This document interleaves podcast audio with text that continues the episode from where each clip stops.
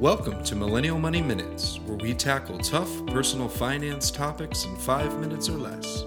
With your host, Grant from MillennialMoney.com and Matt from DistilledDollar.com. Hey everyone, today we're going to talk about why you shouldn't wait, meaning why you shouldn't wait to do anything, whether it's start investing, uh, quit your job, go on that dream vacation, take a mini retirement, whatever you're holding off in your life uh, and pushing into the future. Uh, here's why you really shouldn't wait. So this is one of the things I've been writing a lot about. This our entire retirement industry is built on, uh, you know, helping you retire in kind of 40 years and you know working at a nine to five in a job and saving five to 10 percent of your income. And really, you know, a lot of people have been sold an entire generation of people, our parents mainly, uh, been sold on this idea that you know if you if you put in your dues and you put in your time and you show up every day and you sit in the cube or sit in the office, you know you're going to be rewarded uh, in the retirement promised land 40 years down the road. But you know I was talking with my dad not too long ago and he said all the people in our neighborhood that have retired, all I do is see them outside picking up sticks. So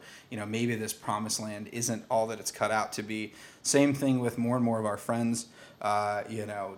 Uh, are taking mini retirements now. You know, they're just at a phase in their career. We just talked to Chris recently uh, from Keep Thrifty. He's taking some time off Ooh, just to Chris. spend an extra year. Yeah, shout out. Uh, if you you know spend an extra year with his kids, he's not going to be able to get this time back. So he didn't wait. He pulled the trigger. You can always stay for more money. There's never a right time typically for anything, uh, and it's often just that fear of just taking that step that you need to get through. And once you get to the other side, uh, you know, it's just incredible. So, what do you think, Matt? Why shouldn't you wait? Yeah, no, this is something I've been struggling with, uh, especially now as I'm starting to transition towards the uh, full time online entrepreneur. And yeah, I struggled with this for a long time in terms of, you know, when's the right time to pull the trigger. You know, in a, maybe one part of me in a dream world is just, you know, pull the trigger today and go. But, you know, part of it is a little bit of planning, sort of getting on board. Uh, for me, it was my fiance hashing through all the conversations, um, understanding what our new lifestyle would look like.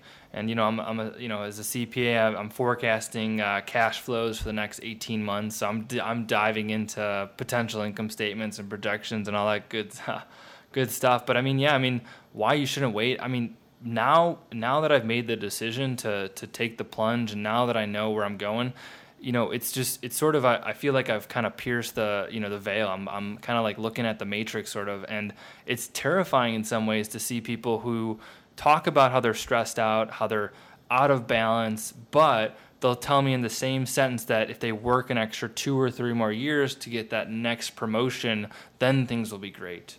And I think that's sort of a habit, that's sort of a groove that people become comfortable with, and um, it kind of reminded me a lot of you know uh, there's a saying where um, the good is the enemy of the great. And i think a lot of people get comfortable with good and they don't see what's beyond it. And, and, and you know it's it can be very scary to say oh well you know if, if i quit this uh, project or if i quit this job you know it sounds like i'm going to die. You know that's basically what people come back to. It's just that ultimate fear that resides. But you know, if you're ready, you'll know. Because again, you'll you'll sort of get those emotional feelings. You'll get that, you know, uh, you know, intellectually, you'll start to link the dots together.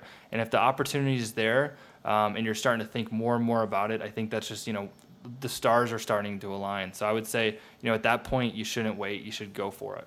Yeah, no, we've talked a little bit about this. How you know, when he was thinking about starting Amazon, Jeff Bezos said this decision was super easy. He just looked out into the future and thought like, what would my 80 year old self, you know, think about? What would, would I regret this? And he clearly said, yes, I would regret if I didn't try to launch this company, uh, even at a time when there were other booksellers online. He had an amazing job. He was making good money. His boss told him not to quit. He just knew that looking back from the future, uh, you know, he'd regret it. Another thing, um, you know, like like you know, there's this great book uh, called The Five Regrets of the Dying, which is by Bronnie Ware. Uh, you should definitely check it out. It's an amazing book. It's a nurse. She worked with people who were in hospice and they were passing on. And their two biggest regrets were uh, that they didn't follow their passions and that they spent too much time working. That was pretty, pretty universal. And I think it's just, while it's pretty morbid and you have to think, like, do I want to think to the end of my life to make the decision to now? It really does put it in perspective in terms of, you know, Matt, for example, is a CPA. He's got amazing skills. He's going to dive deep into online entrepreneurship. Uh, and the thing is, you can always go back to being a CPA. Uh, you know, he's, he's just got so many skills, and not only that, he's building new skills along the way that'll be instrumental uh, in any future endeavor. And man, Thanks, Grant. Yeah, I appreciate my, that. my how things have changed though in the year since we've been doing this. No, You know, absolutely, I right. left, You're preparing to leave.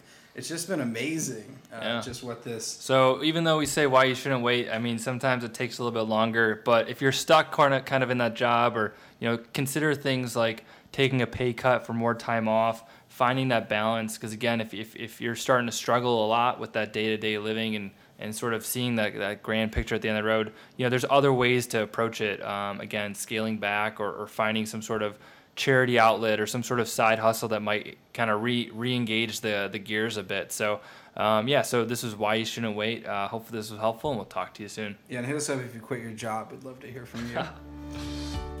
Thanks for listening to Millennial Money Minutes. If you liked this podcast, please leave us a review on iTunes and subscribe. If you want us to cover a specific topic, use hashtag Millennial Money on Twitter or visit millennialmoneyminutes.com.